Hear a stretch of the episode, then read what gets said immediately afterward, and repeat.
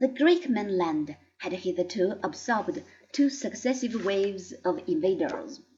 The first of these were the Ionians, who came from the north about 2000 B.C., and seem to have become gradually merged with the indigenous population. Three hundred years later followed the Achaean invasion, which this time formed a ruling class. The masters of Mycenae and the Homeric Greeks in general belonged to this ruling caste. The Creto-Achaeans had extensive trade relations throughout the Mediterranean. The Cretan catastrophe of 1400 did not interrupt this. Amongst the peoples of the sea who threatened Egypt about 1200 B.C., we find the Cretans, called Peliset by the Egyptians. These were the original Philistines, from whom Palestine, the land where they settled, took its name.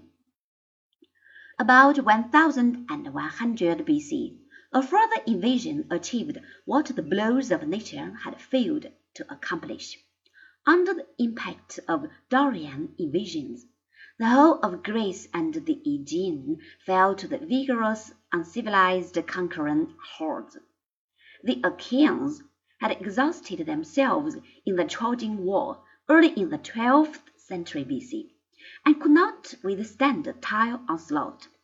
Sea power falls to the Phoenicians, and Greece now enters a period of obscurity. It is about this time that the Greeks adopted the Semitic alphabet from Phoenician traders, completing it by adding the vowels. Greece proper is rugged in aspect as well as in climate. The country is divided by barren mountain ranges. Passage by land from valley to valley is difficult. Separate communities grew up in the fertile plains and when the land no longer could carry their numbers, some would set out across the sea to found colonies. From the mid of the eighth to the mid of the sixth century B.C., the shores of Sicily, southern Italy, and the Black Sea became dotted with Greek cities. With the rise of colonies, trade developed and the Greeks came into renewed contact with the East. Politically, Post-Dorian Greece underwent a regular sequence of changes, beginning with kingship. Gradually, power came into the hands of the aristocracy, which in turn was followed by a period of non-hereditary monarchs or tyrants. In the end, political power fell to the citizens, which is the literal meaning of democracy.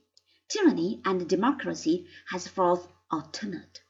Pure democracy may work so long as all the citizens can be gathered into the market-place. In our time it survives only in a few of the smaller cantons of Switzerland.